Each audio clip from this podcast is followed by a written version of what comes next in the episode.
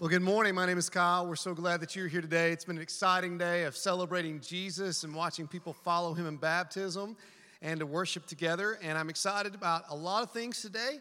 I'm very excited to get in our brand new series called There's Grace for That. As we were getting ready to uh, preach in February and looking at preaching calendar, a lot of things that went through my mind that are very important, that are a big deal, that we need to speak into uh, the life of our church.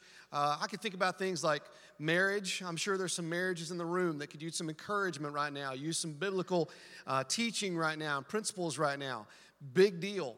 Uh, I could think about money and how some of you don't have enough. Some of you don't know what to do with what you got. Some of you don't understand generosity. Money's a very big deal. Could definitely talk about that. But I've just been out a lot of conversations lately with a lot of people and what I'm hearing over and over again is, at very best, a limited, um, maybe better yet, a lack of understanding of grace. And I'm here to tell you that if we miss grace, what it is, what it can do in our lives, how it can change us, how it can shape us, then we miss everything. And so I feel like for the next few weeks, we've really got to take a long look at grace and what God has for us in it and through it. And I don't stand up here today to act like I've got grace all figured out, but I do think that together we can look at grace from the scripture and we can unpack it more, and God's going to reveal some things that I believe all of us desperately need in our lives. Well, to get this thing rolling today, need a little group participation. So if you jump in here just a little bit, got a question for you. There's a choice coming on the screen. You already know what your answer is. Are you a rule keeper? Or are you a rule breaker? All right, are you a rule keeper or are you a rule breaker? For the rule keepers in the room, you say speed limit, right? Like 55, stay alive, right? For the rule breakers in the room, they're like speed limit, right? Some of you, you play games, you follow the rules. Not only do you follow the rules, you make sure everybody else follows the rules. And for the others in the room, your mantra is just win, baby, right? How many of you who are married, potentially married, you're opposite, meaning you're a rule keeper and they're a rule breaker, or vice versa? How's that working out for you, right? Yeah, uh huh, yeah. How's it working out in parenting, right? As you watch your kids and you're more of one than the other and you want them to be more like you and they're like this, it just can be a struggle, can it? Rule keepers, you see rules as black and white, right? It is a very distinct right, wrong, this is what you do, and this is what you do not do. Uh, rule breakers consider the rules eh, optional. Rule keepers, question for you Is there ever a time to break the rules? Is there ever a time to break the rules? For instance, the light is red. Do you run it? If you're in downtown Memphis and it's after dark, if there's nobody coming, you keep going. You hope the police pull you over. You need to see a friendly face. I lived there for 11 years, I know what I'm talking about. Rule breakers, question for you. Is there ever a time to keep the rules? And you say, next question. Here's a question for you Was Jesus a rule keeper or a rule breaker? Was Jesus a rule keeper or a rule breaker? I say to you, it depends on whose rules they were. Because Jesus didn't follow or adhere to the religious rules of the day, but he followed to a T, dotting every I, the rules, the law, the commands that his father gave. In fact, he kept every single command the Father gave. It's the reason why we as Christians look to Jesus for everything because he pulled off what nobody else could pull off. He pulled off perfection. He did what nobody else could do. He did it all and he did it absolutely perfectly. And so, Jesus, he is who we need. Jesus is what we need. Well, as we think about this idea of grace this morning. I want you to look at John chapter 1 and verse 14. John chapter 1 and verse 14. And notice on the screen here it says the word, and I want to go ahead and just kind of catch you up in case you've never studied this before or know what it means. We could literally say here, when it says the word, we could literally say Jesus, okay?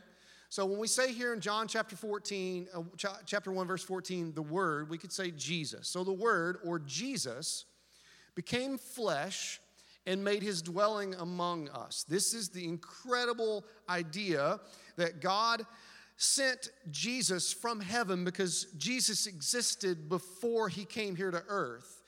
And he came down here and he took on flesh to hang out, to live with, to do life with people just like you and I. And those people that are just like you and I were imperfect, just like you and I. And so the word, Jesus became flesh, made his dwelling among us. We, and the we here is the writer, John, the apostle, and the other apostles. He's like, We've had this eyewitness account of Jesus. And so I want to tell you what we've seen. He says, We have seen his glory.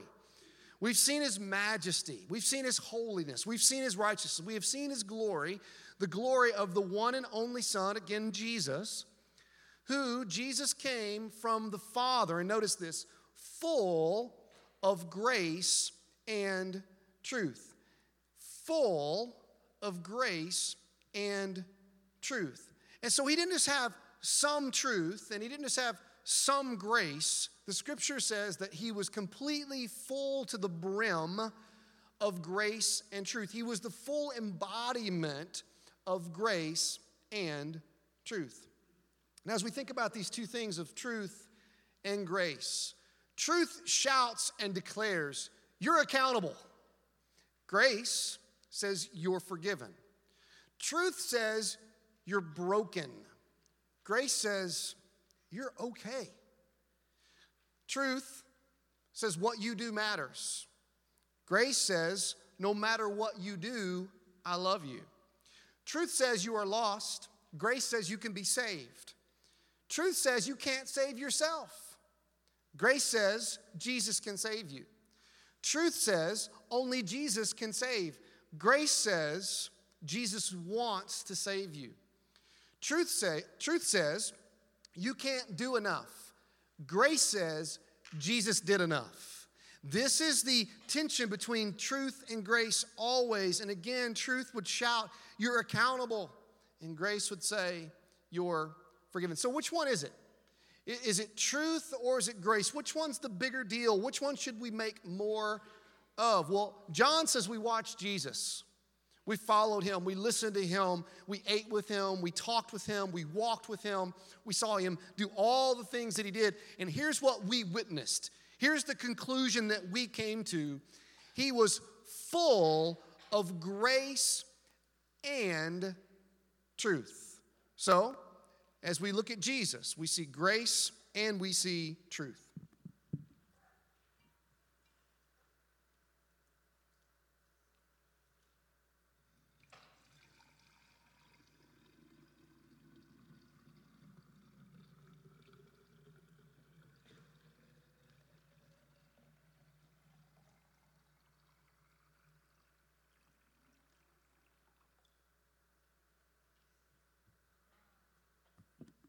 So if you want to see truth, you look at Jesus. If you want to see grace, you look at Jesus. Why? Because he is full. He's full of grace and truth. It's, it's both. But, but we want one or the other, don't we? Rule keepers, you know which one you want, and rule breakers, you know which one you want. L- let's face it though, it, it depends on which day of the week it is as to which one we are and which one we want. For instance, the rule keepers in the room, you're honest enough, right? You don't always keep the rules. There are moments where, whoo.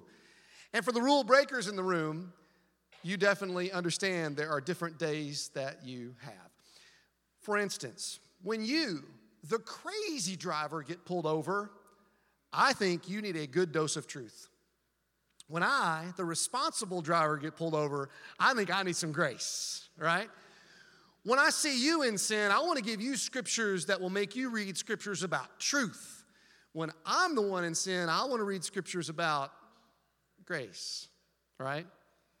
When I mess up, I desperately want grace. So, what is grace? Let's define grace this way this morning. Uh, grace is Jesus. Grace is Jesus. It is the simplest, clearest way that we can define grace this morning. If I want to know what grace looks like, if I want to know what grace sounds like, if I want to see how grace interacts with other people, I look at Jesus. And so we want to look at Jesus, who truly is the full embodiment of grace. So here's the deal whether you're a rule keeper or whether you're a rule breaker, we both need the same thing. Think about this for just a moment.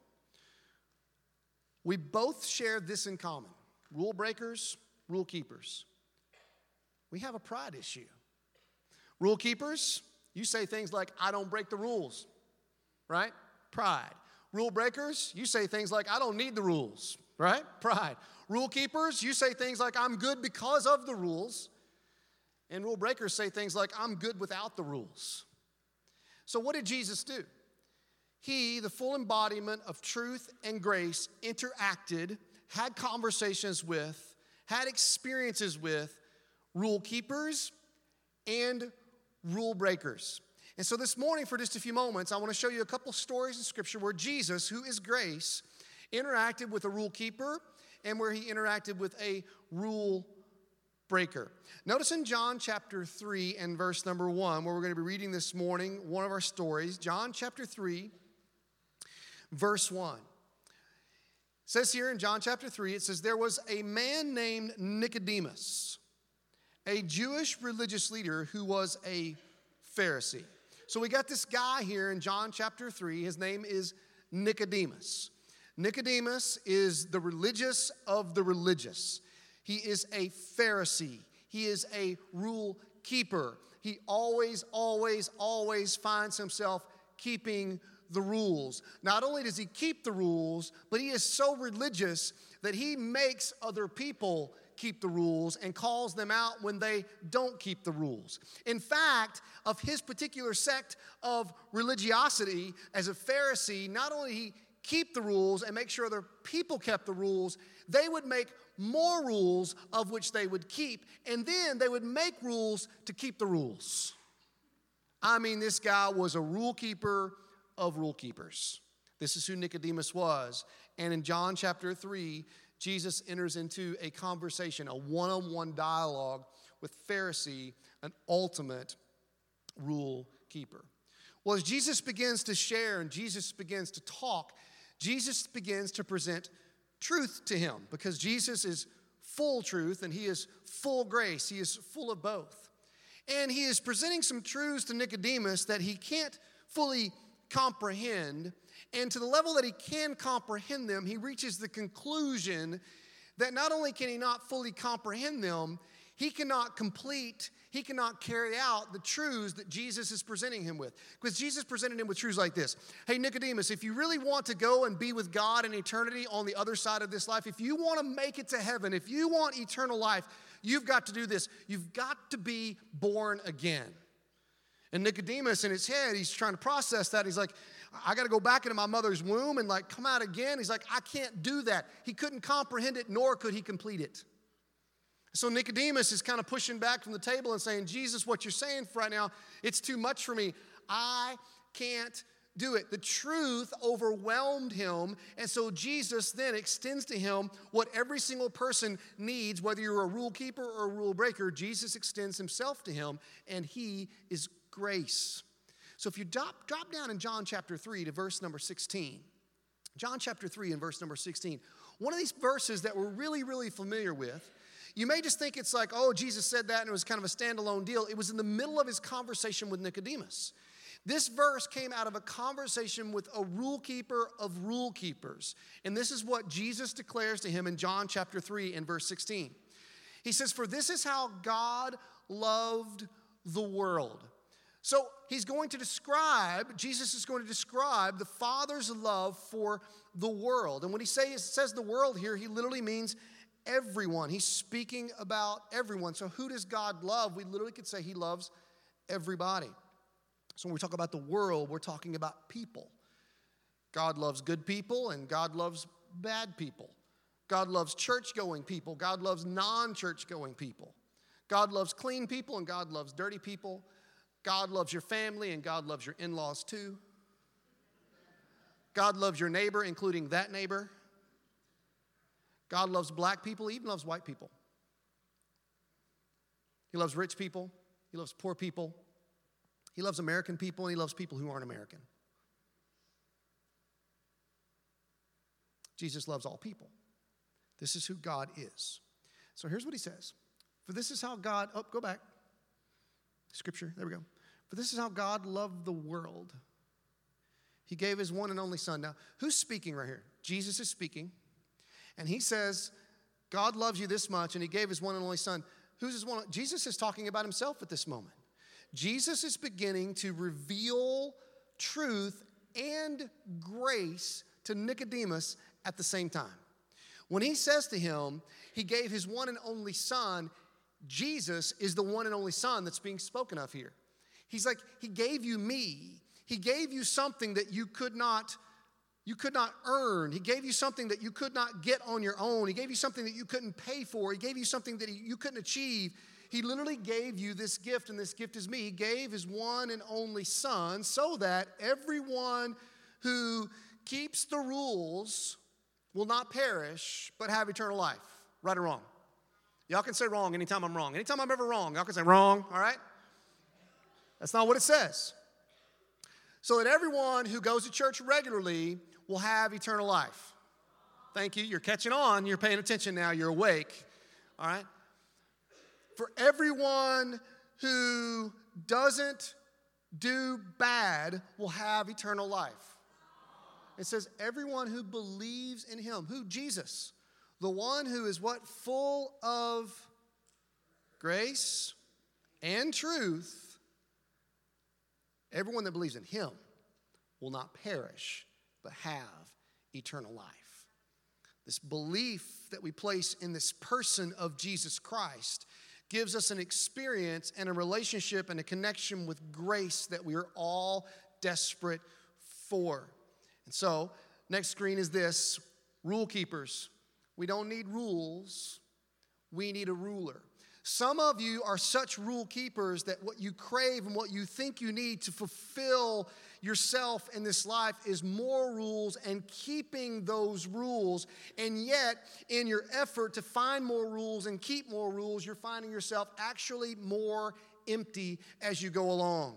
You don't need more rules. You need a ruler, and his name is Jesus. You need grace, and his name is Jesus. You need a Savior, and his name is Jesus. You need a Master, and his name is Jesus. Now, don't freak out on me. This doesn't mean there's no more rules ever. It just means we are following the one who gives the rules, and his name is Jesus, and he is our ruler, and he is the one that can satisfy us, and he is the one that can complete us, and he is the one that can forgive us, and he is the one that can make us what we long to be, because every single one of us long for perfection.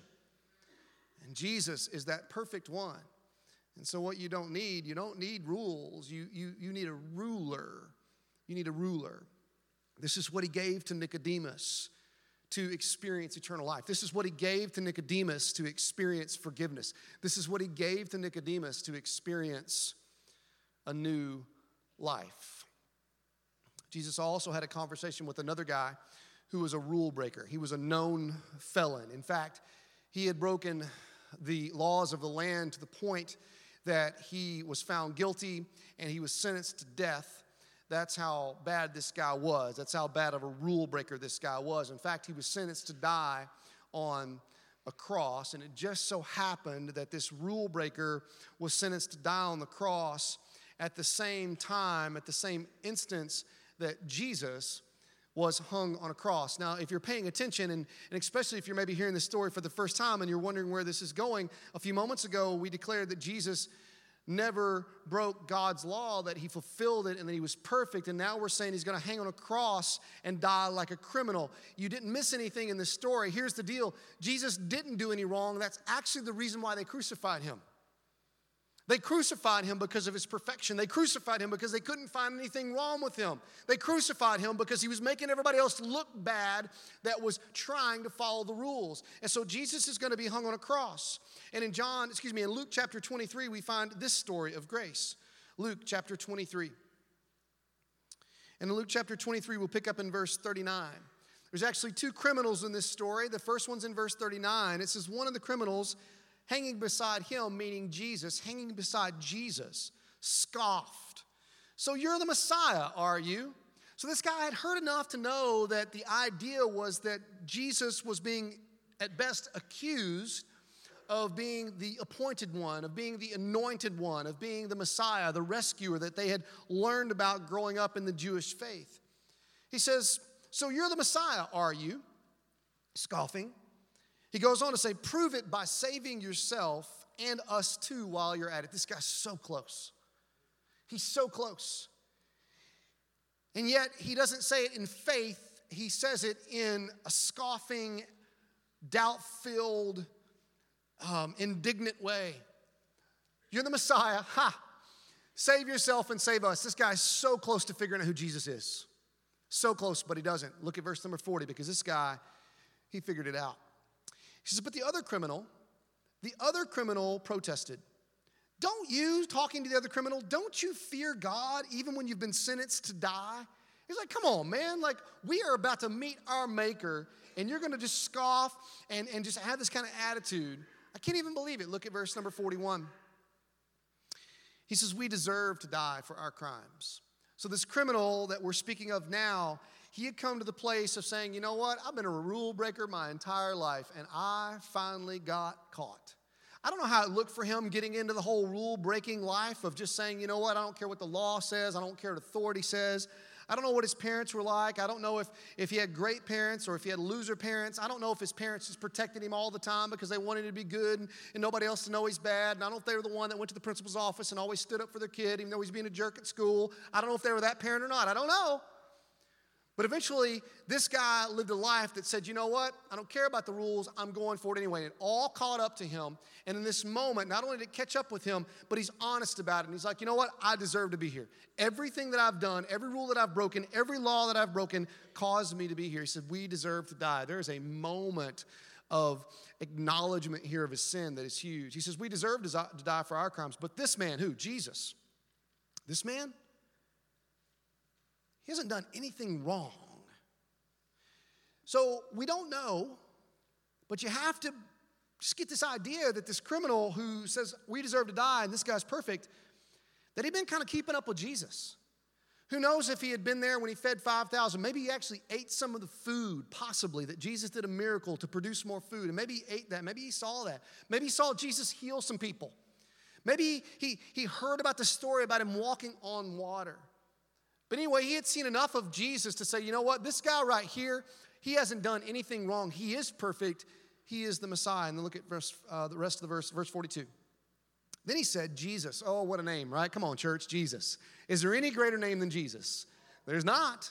There's no other name under heaven whereby we must be saved other than the name of, say it for me, Jesus, okay?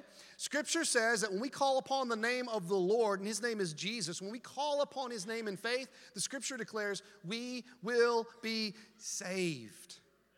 And this guy, in repentance, understanding that he is lost, separated from God in his sin, deserves to die on the cross, gets one of the most intimate, close up um, experiences with grace ever known to mankind. I mean, we're all about the, the cross of Jesus Christ, right? It's why he came. He came to die for our sins. He's hanging next to him.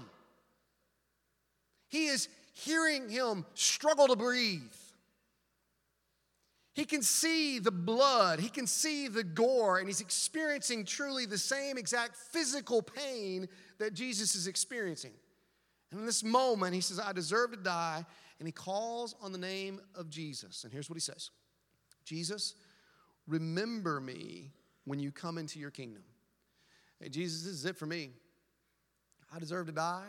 I don't believe that you do. I think that you're perfect and I think that you're pure. He's scoffing at you, but I believe that you're the Messiah. And I believe that you can change my eternity. And so I'm placing my faith in you. So when we get to the other side, when we get over to the eternity side, I want to spend the rest of my eternity with you and with God the Father. And so I'm requesting of you right now to understand that I see how stuck I am in my sin and how many rules that I've broken. And I'm setting aside my pride and I am coming to you in faith right now. And I'm asking you to remember me. And look at what Jesus says in verse 43 Hear the grace. And Jesus replied, Remember, Jesus is on the cross, he's bleeding for our sin. And Jesus says to this man, I assure you, today you will be, you will be with me in paradise. This is grace, people. I mean, the guy deserved to die. All of the, all of the, the rulers of the day, all of the, the lawmakers of the day, all the judges of the day, they had agreed this cat deserves to die. He's a criminal. And Jesus says, you know what? When you wake up on the other side, because of my grace and because of who I am, you're going to be with me forever in paradise. This is grace. Jesus is grace. Jesus is exactly who this guy needed. And Jesus is exactly who we need. Again, we don't need rules, we need a ruler. What if Jesus would have leaned over and said, Hey, man, um, I tell you what, if you could, if you could start going to church regular, and they're on the cross, right? If you could start going to church, go to synagogue regular, go to church regular, you do that for a little while, we'll talk about it. We'll see how this thing gets, and we'll see if you make it to heaven or not. Would that have worked out for this guy? No. Rules were going to do him no good at all. He desperately needed grace, just like the rule keeper whose name was Nicodemus. We don't need rules. We need a ruler. We need a Savior whose name is Jesus. We need grace who is fully, fully expressed in Jesus. Just to be clear, I want to look at Ephesians chapter 2 and verse 8 and verse number 9. It says God. It doesn't say your pastor. It doesn't say your grandma, and she was awesome. I get it. Mine was too. God. God saved, rescued, pulled you out. God saved you by his what? Grace. He saved you by his grace. What are we beginning to learn his grace is? His grace is Jesus. Okay, his grace is giving you something that you don't deserve.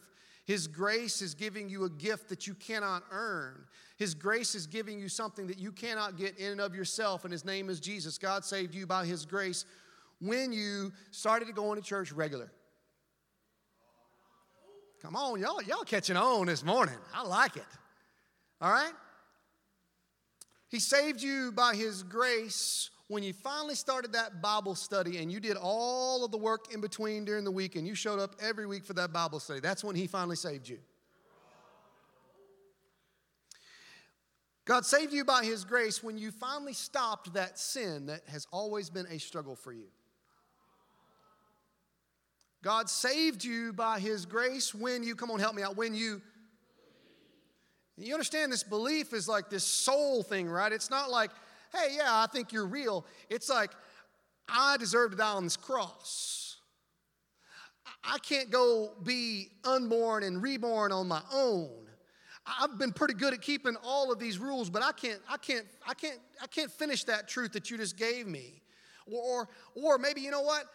I've really stuck at this thing called life, and I've been breaking rules my whole life, and it's got to be by your grace. And so I'm trusting you for everything rule breaker, rule keeper. It doesn't make any difference if you've been going to church your whole life. It doesn't matter if you walked in here today and you're like, man, been doing this for a long time, and I think I got it down. You've only been saved by His grace when you've believed. If it's your first time in here today in a long time, and maybe you even just had to work up the courage to come to church today because you were scared to come in, you're afraid the building might fall down or something. Listen, I'm here to tell you, Jesus loves you. He wants to save you by your grace, by His grace, and He will do that when you believe. No matter how messed up you are, no matter how messed, messed up you are, this is why Jesus went to the cross. By the way, just in case y'all missed it, I, I hope I said it earlier. Jesus didn't stay dead. Okay, he died on the cross, but three days later, he got up and he is alive today, and it's the reason why we have hope. Jesus is alive.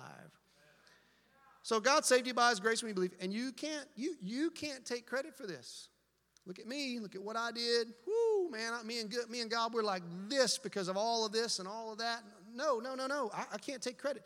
It is a gift from God. Your salvation, your rescue, your forgiveness, your rightness with God, it's a gift from Him. And just to be clear, He puts verse 9 in here. Salvation is not a reward for the good things we have done. That ought to make everybody in the room rejoice because some of you have done a lot of good things, and at the end of the day, you realize I haven't done enough. Some of you have done so many bad things that you're like, Have I done anything good at all? This brings hope for us all. Salvation is not a reward for the good things we have done. So none of us can boast about it. It's the reason why we show up to church, we shout, we sing the name of Jesus because it's all about Him. It's all about Him. I'm going to tell you that if it's not him and it's got to be me, I'm done. I'm cooked, I'm fried, put a fork in me, I am done. And I'm just talking about yesterday.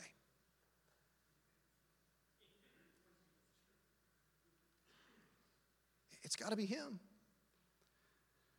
So, salvation, this thing that we're declaring this morning, this thing that God is declaring through Jesus, salvation, listen to me, there's grace for that. And so, if you're wondering, can it be? Can, can I get redeemed? Can I get bought back? Can I be forgiven? Can God receive me? Can God accept me? Listen, there's grace for that. And maybe, just maybe, you've been going to church your whole life and you've just kind of bought into this bad, terrible, erroneous ad- idea that you can do enough and you got the people around you fooled, and today you need to shirk all of that off and you need to receive grace today and be forgiven. Come on. Maybe today you're like, you know what? I've done so many ungodly, sickening things. I just don't know if there's any rescue for me. There's grace, and He wants to receive you, He wants to save you. And so the question is have you received it? Have you received it? Listen, if you're a believer, like you're a follower of Jesus, and you've come to that place of understanding your sin and um, accepting his sacrifice on the cross and being redeemed, man, wow, we should just, this is the story. This is the message. This is the hope. This is our Christianity. This is why we do what we do, because we have a Savior and his name is Jesus. And listen, if you've not received that, my heart breaks for you this morning. My heart prays for you this morning to know what a hopeless place that you are in. We had a terrible tragedy in our country uh, last week, and you can say whatever level that was on, but we, we lost a guy that most everybody in this country and the world knows. And my heart is just like, man, where, where, where are they? Where's the family at? Do they have any hope? Where, where were they? I'm just, I'm, I'm, I'm looking for a ray of hope in that situation, right? I don't know how much longer I've got, how much longer you've got. The question is, have we received His grace? And today you can receive it. Today can be the day of salvation. Let's pray. Father, we bow before you this morning. We're thanking you for your grace. And when we say grace, we mean we are thanking you for Jesus because, Jesus, you are the full expression of grace. Thank you for the conversation that you had with the rule keeper named Nicodemus that landed us in a spot to hear John 3, verse 16. Thank you for the conversation that you had on the cross, Jesus, with a rule breaker who totally deserved to be there. And while you didn't deserve a moment of anything you experienced there, you took the time in that excruciating physical, emotional, spiritual agony to do what you came for to rescue the lost. Thank you. And so, God, this morning, I don't know if we come in here as rule keepers with our pride, we come in here with rule breakers. We humbly come to you. and say that we've tried and we've failed. And we're going to do something different now. We're going to start trusting in you and your work on the cross. We're going to believe that your payment there was good enough, was enough to pay for our sin, and that your coming back from the dead was enough to conquer what we can't conquer. Receive you and your forgiveness and your righteousness and your relationship and the eternity that comes with that, with you, and the life change that comes now. So if there's anybody here today that hasn't received the grace of God, I pray that they would today. It's in Jesus' name I pray.